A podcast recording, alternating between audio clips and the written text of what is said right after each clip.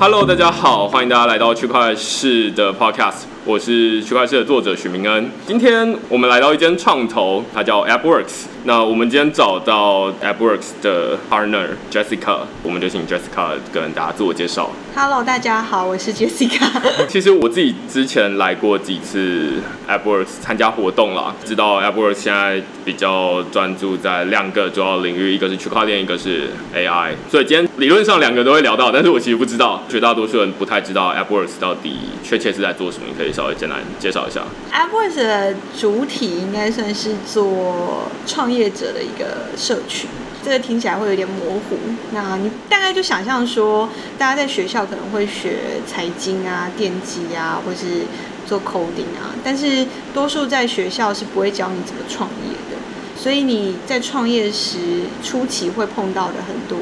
问题，其实都是你不管是在工作的经验上，或者是你在学校的学习过程中是不会有这方面的知识的。所以你可以简单想象，我们做的就是比较像是一个创业的 E M B A 好了。那这个 E M B A 不是说我教你说这个课是怎么样怎么样，那反而是透过跟不同同学或是其他都在创业的人交流，那可以帮助你很快的 pick up， 节省你很多时间去摸索这里面的不同的知识或资源。所以我们有一个创业加速器，就是 AppWorks Accelerator， 那它是从我们 Day One 开门就开始做的。那它是一个一年两期，然后每一期六个月的加速器的 program。那这个东西不用钱，然后也不需要换你的股权，也没有任何的不同的权利与义务。在未来的日子，你要想象它就是一个，我希望透过可能我们一些审核的过程，然后邀请有潜力、有抱负的新创团队加入这个群体，让他们可以互相帮忙。我们一开始 run 这个加速器 run 了两年之后，就发现，哎，这些做 startup 的有一些就是越长越大了，那他们长到一个规模的时候，就会需要一些资金去帮助他们长得更大。所以那个时候我们就开始募了我们第一支创投基金。那从那个时候到现在，我们现在就是已经到了第三支创投基金了。所以很多人有时候会把 AppWorks 看作是一个 V C， 或许它也是，但它就只是帮助创业者的一只手臂。募了基金之后，过了几年，我们又发现哦，团队就长到一个规模，然后又会有一些人才 supply 的不足，找工程师啊，然后这些东西很困难，这些状况发生。那我们就会看到说，如果这个群体或是这个 industry 越发展越成熟之后，现在学校工程师的供给会远远不足，去满足未来这个市场或这个 industry 需要成长的这个空间。所以我们就做 AppWorks School， 它是一个四个月的 program， 那主要是帮助非本科系的同学，所谓本科系就是 C S 或是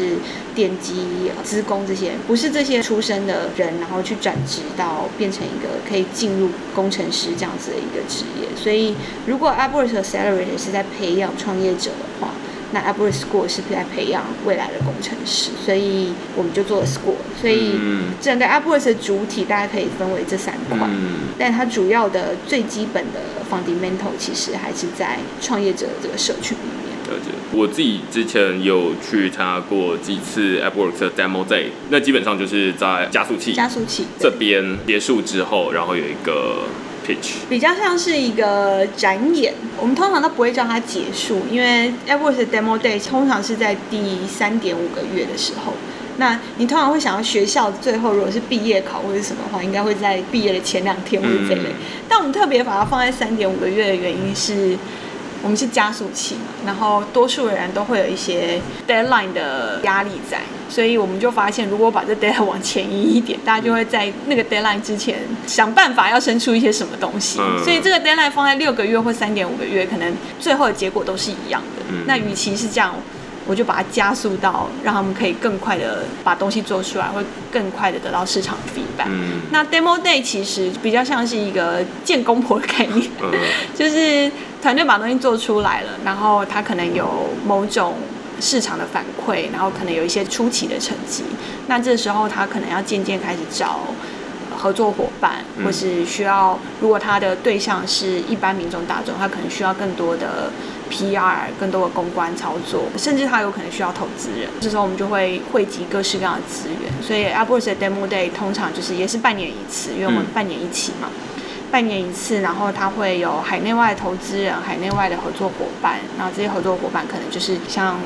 国泰金控或者是伟创，就是这种比较大型的二手内向的公司，那甚至是很多海内外媒体，帮助不同的团队达到不同的最后的目的这样。所以到了 Demo Day 其实后面还有大概两个半月左右的时间，因为我们看了 Siri 这么久，就像我们我刚刚在讲，这是一个创业者的社群，所以它没有真正的一个结束的日期、嗯、理论上只要你在创业，你仍然在创业，那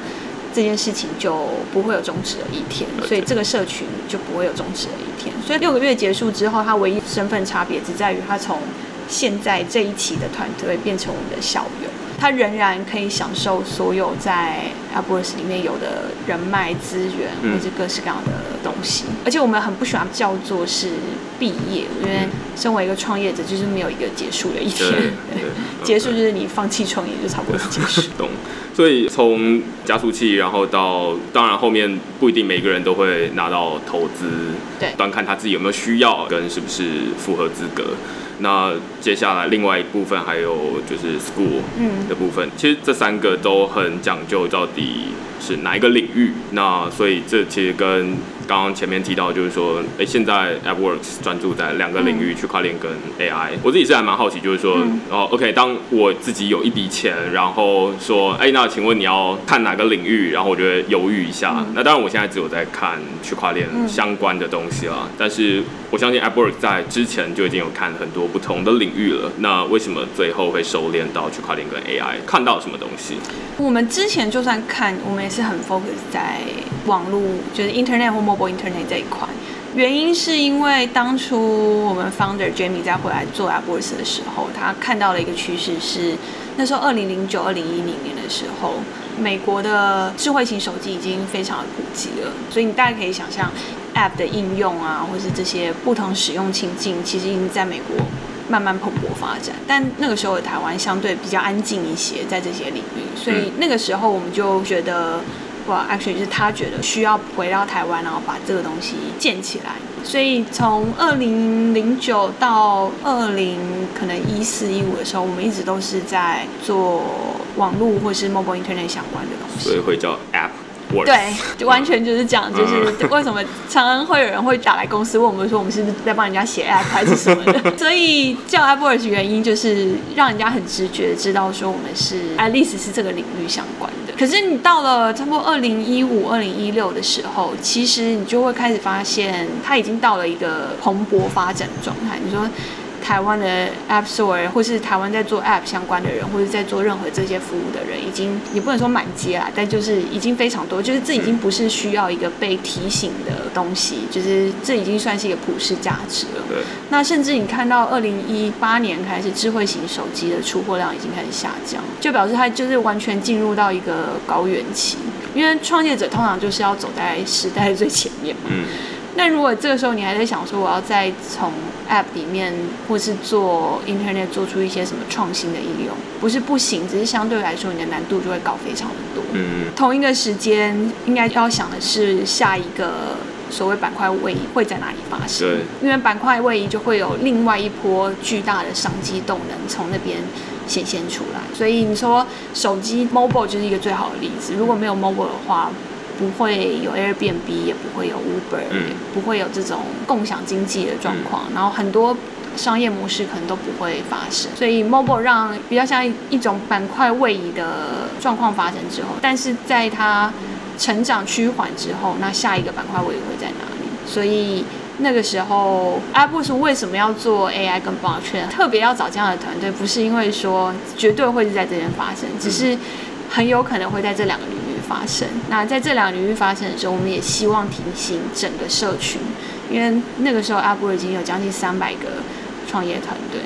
就是如果你需要有一个下一个大的动能的话，你的商业模式可能要从这里出发，或者是你未来的发展，这些都可能是一些不可或缺的元素。我觉得更确切一点问好，就是说到底 A I 跟区块链它能够对我们的日常生活带来什么样的影响？有什么比较明显的看得出来的差异吗？从 A I 来讲的话，我觉得很有趣的一些东西是我们常常会把它分成大概两到三个层次去讲，就是因为有 A I 这件东西，所以它可以省去很多高人力成本需要去完成的工作。嗯、所以我们常常举的例子像是律师，过去律师在工作的时候，他可能要花很多时间去找过去的判例，然后法条这些东西。对。但这些东西未来其实都其实是有办法，应该说现在基基本上就已经在发生，它是有办法用 A I 去取代。嗯、所以我们很多团队在做 low tech 的相关的团队，嗯、那他们就是帮助律师去用一些search engine技术、A I 技术去帮助他们在这方面更 focus 他们需要做的专业领域，像很多 healthcare 也是，就是很多在做医疗相关的判定上面，人就是他可能要需要花很多时间去 process 资料，但是电脑可能只需要一分钟甚至几分钟就可以完，这是一种。那另外一种是人基本上很难用手工方式去完成的。那我们很多团队其实已经在做，例如像广告的设定，因为有网络上不同，你说你用 Facebook 啊，或者你用各式各样服务这些不同资料的收集，所以它会给你下很多贴很多标签嘛，你可能是一个妈妈，或者你可能是一个怀孕的妇女，或者你在找什么样接下来要去旅行什么，这些标签其实都会影响每一个商家他在下广告时候的判定。但是通常你在人在做，它有太多不同的组合可能发生的，所以人在做的时候，你很难用手去控制说，哦，这一分这一秒要投给这个人什么样的广告，这种东西就很适合用 A I 的方式去做。所以 A I 其实是一个已经在发生的事情，它也不见得是说就是未来才会普及的东西，只是它可能不是你生活中你每天现在你可以知道说，哦，其实这个其实这 A I 对，但其实你在 Facebook 看到很多广告，其实后面都是有自动化甚至有 A I 的帮忙去在投放的，只是你并没有 sense 到这其实就是 A I 这样子。对，我刚从你的这一段里面抓到的一个最重要的关键可能在于自动化，嗯、虽然自动化感觉未必要 A I 啦，嗯、就是有很多就是数位化它就可以自动化，嗯、但是举你刚刚说法律的例子，我自己比较喜欢举比较简单的例子，就是例如说猫好了，就是丢十万张或十亿张猫的图片丢给 A I， 然后你下一张再随便丢一张图片进去，它会告诉你说这张是不是猫，但是你没有告诉它说到底什么是猫，什么是猫，对对对对，那基本上这是 A I。 那接下来同样的这个技术它就可以用到很多不同的地方去，当然可以解决的是例如说人原本就在做的事情，例如说刚刚说的法律领域在应用的事情，或者是说所谓广告就是人做不来的事情太快了，那所以这都可以让它自动化来处理这件事情。以前如果要自动化的话，你需要几步，首先你要先告诉它规则，对，那但是规则可能是受限于人本身既有的知识，我告诉他说我本来应该是这样，但是 A I 它有另外一个有趣的地方在于它自己去抓，自己学，对，它自己去抓就是这之间的关联性，所以它可以打破我们原本认知的框架，嗯、然后另外一部分是它是电脑来做，嗯、这是自动化的部分，那所以它可以让可能人的生活变得更有效率一点。但就是还是很多人去讨论说那好 A I 坏 A I， 它最后可能，嗯我觉得这个就是一个蛮有趣的状况，就是某个东西成熟到一种程度之后，你才会开始反思说，那它有可能带来的副作用，其实后座也是蛮大的。这就是很多人现在在讨论 data 的问题啊，讨论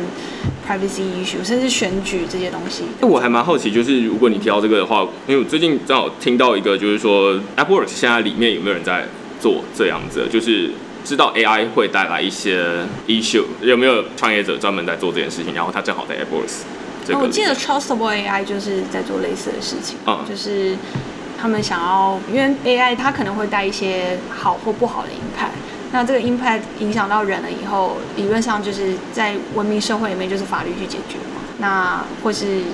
立法机关要去设立相关的法律，嗯、那就有团队是在做可以 apply， 就是你在某个国家，那这个其实是最新的规范，对于公司来说你应该要符合 A B C， 那对于这个国家来说它才会是合法合规的。我觉得这也算一种新的商业模式啊，以前在这种东西还没有出现之前很难需要这种东西，嗯、需要的就是这是新创造出来的需求的。我觉得每个国家也都在摸索说我到底要抓大放小还是全部都先监管，或者是大家先玩一玩，然后我们再来看要怎么管。我觉得每个国家都还在抓这个力道或者 是, 或者是先后顺序这样。那接下来讨论区块链好了，你觉得区块链到底解决了什么问题？如果 A I 很明显的一件事情，它可以带来的好处是自动化，当然还有其他的、啊。那区块链，我觉得区块链最底层应该是资料的处理到底在谁？我知道这题很难回答，就慢慢来。就是资料的处理到底在谁手上、啊？很多人在讲中心化或去中心化这件事情嘛，它就是有一个难解的三角，就是效率啊、中心化跟 private， 就是这些东西。但是我觉得它最后一定会有被牺牲的一方，不管是我变成不是中心化，但也不是完全去中心化的中间，到底还有没有一个东西？这听起来好像废话，就像有跟没有之间一样。对于一般人来说啊，就是去中心化这件事情到底有没有意义？其实，在 AppWorks 其实有蛮多有趣的讨论，特别是那种相信 A I， 就是对 A I 有一个很强的 belief 的人，他就会觉得。去中心化，我不知道谁在处理，那我宁愿相信 Google， 或者我宁愿相信 Facebook， 或是央行，或者是银行这一类。但有另外一些 Blockchain 的拥护者就会觉得，为什么我要让我的资料、我的钱，明明都是我的东西，为什么要受到某方或是某一个机构的控制？那我觉得这就是喜欢 Blockchain 的人喜欢它的原因，就是它有很强大的去中心化的主旨在里面啦。嗯，你刚刚说到一个很有趣的情况，就是中心化跟去中心化，然后正好对应到 A I 跟区块链。是，但是 AppWorks 现在两件事情都做，那基本上就是好，现在如果世界可以分成中心化跟去中心化的话，两边都压这样子。倒也不是、欸、因为一样，就像我们说，我为什么要把它变成加速器，是收这两种类型的团队，原因就是我希望团队在思考它的商业模式的时候，或在做产品的时候，这两个可能都是未来的趋势、嗯、我今天也不会说这绝对是未来的趋势，有可能 Blockchain 未来就是真的就泡沫，或者是啥也没有发生、嗯、但是如果今天我们觉得它是一个很有机会变成未来什么的话，或是 A I 很有机会变成未来什么的话，那你在做产品做服务的时候，你就应该把这些东西去纳入你的思考范围里面。对，所以那个宗旨比较像是我们希望提醒创业者，这个东西正在发生，而不是说哦，我不看这件东西这就没事这样子。嗯、所以他比较需希望达到的目的是激起这个讨论，就像我们现在会来讨论这件事情一样。至于它是不是绝对是这样发生，或者是它是什么时候发生？我只是希望说，如果它真的发生的时候，这个大家不要错过这个浪。嗯，就像我们刚刚讨论，这个团体里面有很爱 A I 的人，很爱 Blockchain 的人，这两个人有的时候意见是完全抵触的。那我觉得这个讨论就很有趣啊，就是很多人会来讲说，为什么我觉得 Blockchain 去中心化这些事情这么重要？那 A I 的人就会来 argue 说，这也是一个非常有趣的讨论。所以我们并没有说就是有 A I 就绝对不能有 Blockchain。对，我们现在还没有讨论到很明确，就是说去中心化到底确实什么样、嗯？就是 A I 它是中心化，或者是说。它至少有一个程式在帮大家决定这只到底是不是猫，这个可能我们会觉得说这是一个中心化在处理的事情、嗯、去中心化就我目前的理解，它倒不是说没有一个中心的程式在帮大家处理这件事情、嗯，而比较像是说，这个城市它不属于任何一个企业，对对对对对，它也不归脸书所有，它也不归 Google 所有，它就是一个城市码放在那边。当大家要改它的时候，很麻烦，就是我们要坐下来彼此说服。对，但有趣的是，就是我觉得 Blockchain 其实有很多 philosophy 上的问题，就是有的时候我讲去中心化，但是。理论上这是一个要解除大家对于信任感不足的问题嘛，但是有的时候你又很难达成共识，所以又会有分叉、啊、然后这些状况发生，所以它比较像是我不信任，那我去分叉，表示说你对于你自己信任的东西永远都会有一个方式可以去做，所以它就是一个蛮有趣的发生，就是通常今天假如说我不信任 Facebook， 那我就不能玩 Facebook， 不就是这样子吗？对。那今天 Blockchain 的状况比较像，我不信任 Facebook， 那我就自己去做一个我的 Facebook， 那喜欢我的人就自己 onboard 上来这样子，对，比较像是一个。你要讲它是无政府状态也好，但就是又比较像是一个多元开放的不同的模式。我猜这可能是现在区块链领域会让大家很眼花缭乱的一个原因啦，就是因为 A I 它可能是告诉你一个最好的答案，就是我现在到底要吃什么餐厅、嗯，那才会告诉我一个很简单的答案，嗯、最好最佳解。那但是区块链它反而就是说不爽换一个这样子，你不喜欢还有很多选择这样子，所以你可以有很多不同的选项，而没有一个最适合的选项，最适合好像是每一个人都不一样，就没有一个绝对的答案啊。对，那它反而就回来就是说，那到底大家基本的需求是什么？它把这些基本的规则定好。那所以我不知道这两者之间目前看起来好像，就你的看法会是说，他们好像是两个很可能未来会影响这个社会科技发展的两股趋势，但是他们看起来好像是一个，我也不觉得它是绝对相抵触的概念。我其实看到很多团队，他可能在做 blockchain 的时候，可能也有用 A I 技术，或者在做 A I 的时候，可能还是有一些 decentralized 的东西在里面。我觉得现在讲都还太早，只是我觉得 A I 对大家来说理解度可能会相对高一些。但是你说 blockchain 未来会怎么样发生，是绝对是跟 A I 背道而驰。我也不觉得，我绝对是这个样子。嗯，因为我自己对这个题目的想法是这样，就是说刚刚讨论的可能都是决策者到底这只猫它是不是猫是由 A I 来决定、嗯、那区块链它可能有比较多的选择，但我觉得我还会再往另外一个层次想，就是说除了这个决策的中心化跟去中心化，去中心化可能就是没有人决策、啊、或者是有中心化决策，它可能就有中心化负责。就银行弄丢了钱，那于是你跑去找银行，它就可以帮你决定这件事情。那如果你在比特币转丢了钱，去中心化营运，所以去中心化负责，就是没有人帮你负责，你就自己负责这样子。对，那我觉得这是一部分的去中心化，所以大家会觉得区块链好危险，因为我找不到一个人来负责。那它最可靠的情况。A I 的话，或者是中心化的话，它可能就是说，那背后有一个你相信它不会倒的人，例如说政府，政府倒了，那也双手一摊了这样子。嗯、那但是区块链它最可靠的，我觉得是时间，嗯、就是说，像比特币它 run 了十一年，它十一年来都没有被成功的骇客攻击过任何一次。嗯，那所以大家会说，哦，那比特币它是一个相对可靠的转账系统，即便它的价格币价很高或者币价很低，它都没有被害过。嗯、那但是你永远不需要期待一个人跳出来说，哎、欸，这比特币系统如果有问题的话，我负责。嗯，莫名其妙，因为它又没有没有人任何人可以跳出来负责。对，因为首先它也没有拿到任何的好处，那它没事干嘛跳出来负责？所以。这可能是不切实际的期待，那反而是说，它就慢慢的随着时间，慢慢的累积，所以大家才会说啊，那现在有很多的区块链，但是其实他们都好像没什么人在用，嗯、最主要原因也是因为他们太危险了，嗯、就是时间还太短，验证时间还太短。那这是刚刚的中心化跟去中心化的部分，但是另外一部分我想要讲的是说，除了这个去中心化的决策之外。我觉得区块链还有一个另外有趣的地方在于去中心化交易或转移，我觉得这可能是现在比较多人，我不太确定就是 AppWorks 这边有没有比较多的实际的例子啊，就是说他们不需要透过一个中心化的单位来做价值的移转，而是他们彼此之间就可以交易了。例如说我现在这边有一杯咖啡，然后我直接送你，我们不需要去到一个地方去认证说这个东西转移给你，那就结束了，或者是金钱的交易。嗯，我比较喜欢的例子可能就是买早餐，每天早上买早餐就是去早餐店。对对对，早餐店，我们不需要相约在银行才能把钱拿过去给你。嗯，那如果是相约在银行的话，那这可能会大幅的限缩商业的蓬勃发展，因为大家都要去银行排队，然后银行有没有提供这种服务不知道啊，然后银行开几个窗口，影响了整个社会到底会怎么运作。嗯，所以这是中心化交易的限制。那如果是去中心化交易的话，就可以比较有弹性。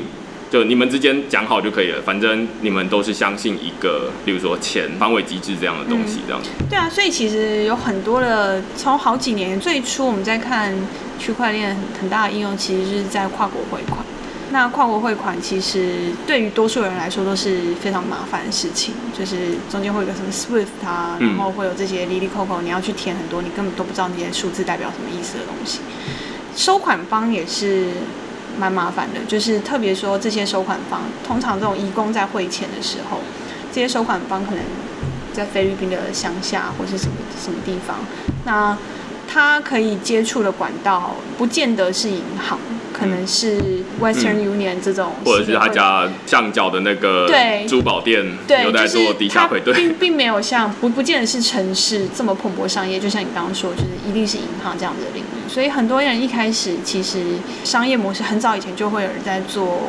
所谓跨国汇款这件事情、嗯。那我就是跨国汇，不管是比特币，或是不管你要汇其他币也好，那对他来说就是相对来说可能。跑银行，然后去银行领钱这件事情就会方便很多。对啊，我觉得你说的这确实是一个很大的限制啊，因为银行它可能没有办法在菲律宾这么多小岛、嗯，甚至印尼可能更夸张、嗯。那每个小岛上面都开一个分行，嗯、那这成本很高。嗯、那于是怎么办？怎么让这些实体到这些人的手上？嗯、过去的方法可能就是啊，还是靠人运过去，或者是靠一些奇奇怪怪的方法。是。那现在就是换成说，那我们要不要？这基本上都是中心化限制，就是银行这个中心化机构的限制，它有成本的考量，它有营运的考量。那但是如果换到网络的话，基本上只要哎、欸，那大家都有网络、嗯，但是你未必有银行账号、嗯。这好像有点 Facebook 在说的东西，啊 Libra 在说的东西嘛，对对对，他他就是这么说嘛。然后好。那大家都有手机，那所以你就可以直接转账。对，那但是大家会觉得说啊，那有手机，那不是跟以前的网银很像吗？但是问题是这些，别人没有，不见得有网银。对对对，未必有网银，他他甚至连身份证都没有这样子。对对对，那所以中心化机构未必是银行，它可能还是政府，连政府都没有办法掌控的东西。但是他们有网路，那所以我们就从大家最基本都有的东西开始做起。那以前他们有网路，只能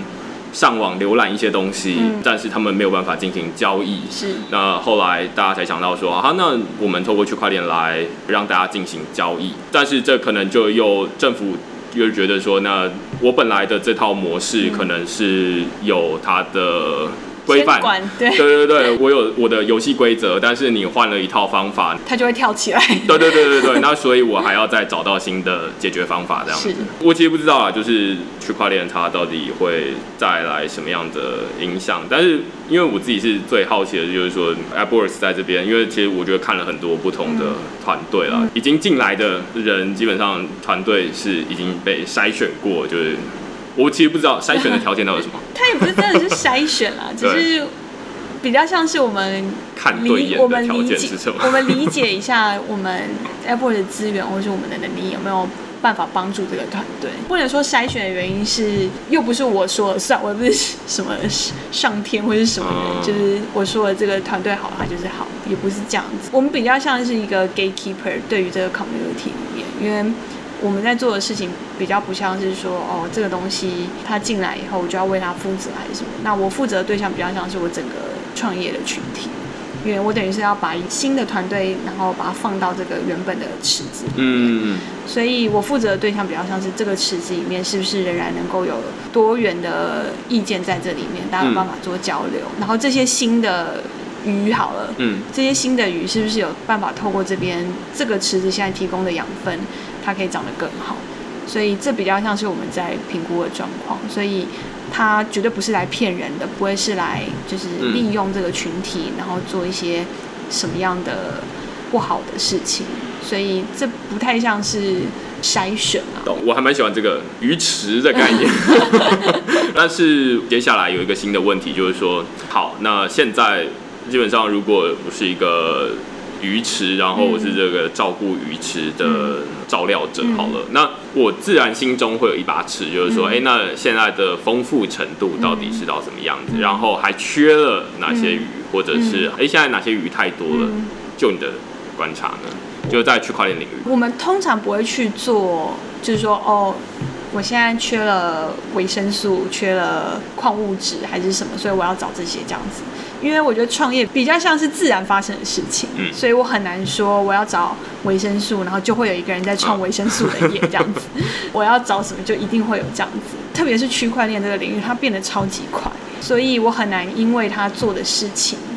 然后来决定说它是不是这个鱼池里面现在所需要，因为它可能现在做这个两个礼拜后它又做别的，对，所以就算它现在进来是这个群体里面要的，但两个礼拜后它做的东西可能又是不一样的，所以它反而不再是题目上的挑选，就是不是它现在做的东西，反而是这个团队他是不是，因为有些人其实创业就是创一个好玩的，他可能两个礼拜后或是一个月后就放弃了，那这种东西进于实验其实就没有什么太大，只是分散这边的资源啊什么这些东西，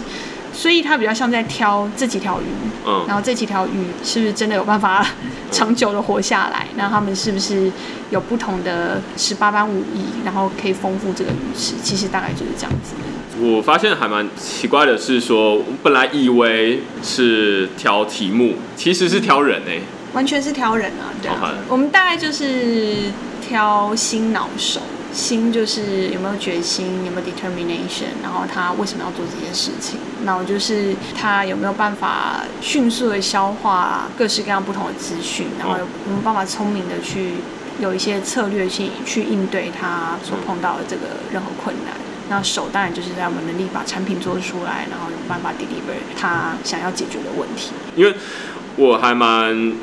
想知道，就是我还没有那个能力，就是时间的限制或者是理解能力的限制，就是说我觉得区块链确实是应该要从一个生态系的角度来看，嗯、就是说就有点像比特币，它可能有的人会从币价的角度来看，嗯、有的人会从挖矿的角度来看，嗯、有的人会从区块链的转账效率、嗯、隐私性的角度来看，那所以理论上他们三个应该是一个东西的三个不同面，就是币矿链这样子，嗯、其实我觉得同样的三个面向可能可能也可以拉高到区块链的生态系，嗯、就是说有的人在做发币，然后有的人是在做媒体，嗯、那媒体可能需要告诉大家说，哎、欸，那有人在做创投，然后有人在做法律服务，嗯、等等的，所以我才会很好奇，就是说身为创投，如果我们决定说要一部分是加速器收进来，然后另外一部分是决定把钱拿出去，会不会特别感兴趣的是某一个专业或者是这个生态系里面的某一项题目应用？不会，我们自己不会啊，目前至少目前还没有，或者是是没有。应该说这不是我们把钱拿出去的，如果以投资来讲的话，不是我们投资的方式，所以多数我们在投资的时候，不能说我不 care 他做什么，反而是我知道他在做什么，但是那比较像是一个 reference。我 care 的比较像是他为什么做这件事情，他背后的思考是什么，然后这个团队最终要达到目标是什么，就一样是刚刚讲心脑手的问题。区块链特别是这样，应该说你现在做的题目跟你可能三个月后做的题目可能完全不一样。如果我今天只为了一个你要说链也好币也好，不管什么层面的题目去局限这个团队的话，那如果三个月后他发现这不 work， 那他真的要换题目的话，那我该怎么办？对， 对，所以题目完全不是我们投资的任何的出发点或是决定的因素。我知道这听起来很 crazy， 但真的不是。就是题目可能是一个，就是一个 data point， 你为什么做这个题目，然后你背后的思考是什么？重点是后面的那个。对，就是思考，我觉得还蛮有趣的。我觉得区块链生态系，我觉得它那个生态系比较不像说什么是媒体啊，是什么 map 里面，它比较像是应用的层面，或者是底层的。你要说链也好，或是应用的方式，可能币也好，但是 app layer 啊，然后 liquidity layer 啊，这些这个层面反而是蛮有趣的。就是我也不觉得所有人都一定要去做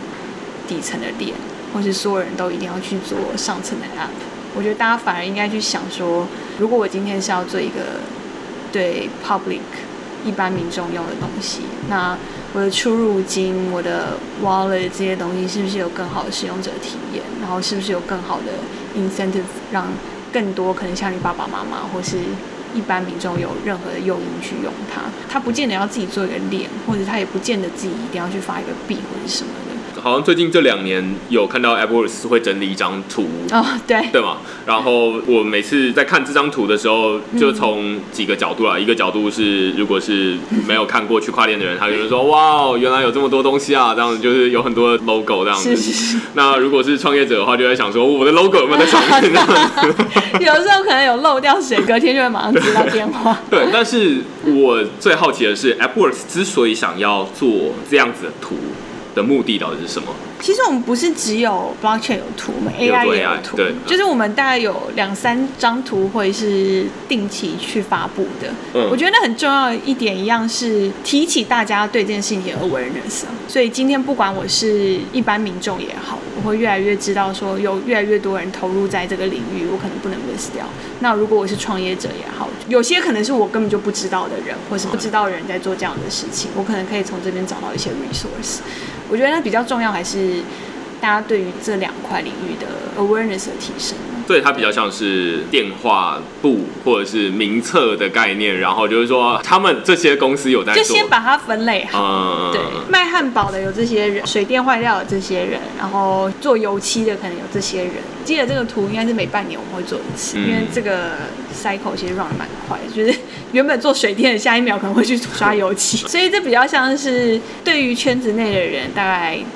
理解说哦，现在这个板块位移到什么程度了。那对于不是这个圈子的人，他会越来越知道说哦，其实这个生态已经慢慢在蓬勃发展。但是对就是 AppWorks 或者是这个生态系的参考价值、嗯、基本上就是说只是让大家知道说啊，彼此有彼此的存在这样。我们内部也算是做一个地毯式的搜索嘛，就是我有没有漏掉谁，可能他是一个也是很重要的 asset 之类的，就是算是我们 push 我们自己，就是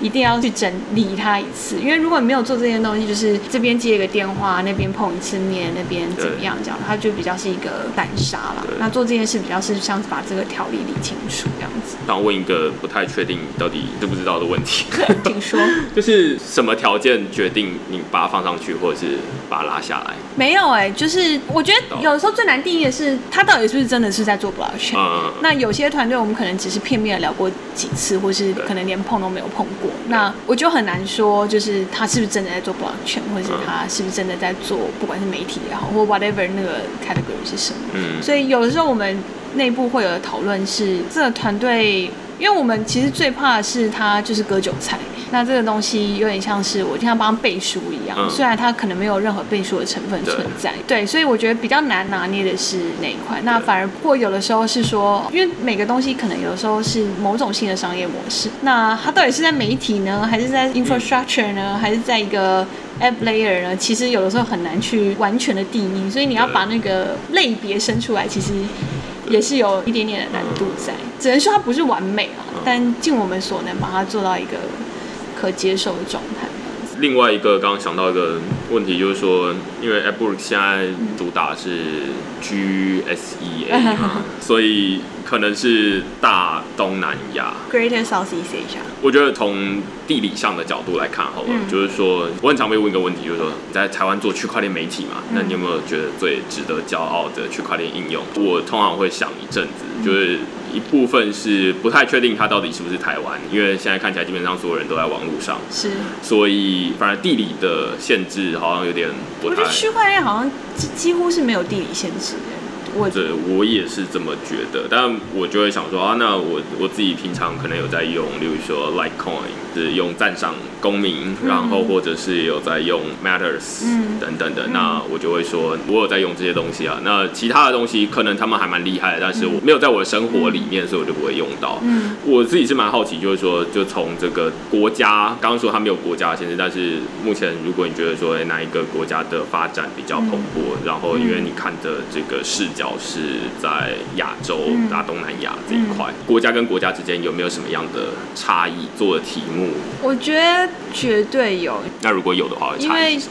你说像特别像 A I 好了，我觉得 A I 相对来说是一个比较进阶的题目，对于创业者来说，它不是一个说哦，我今天就是从学校出来，然后我只是想要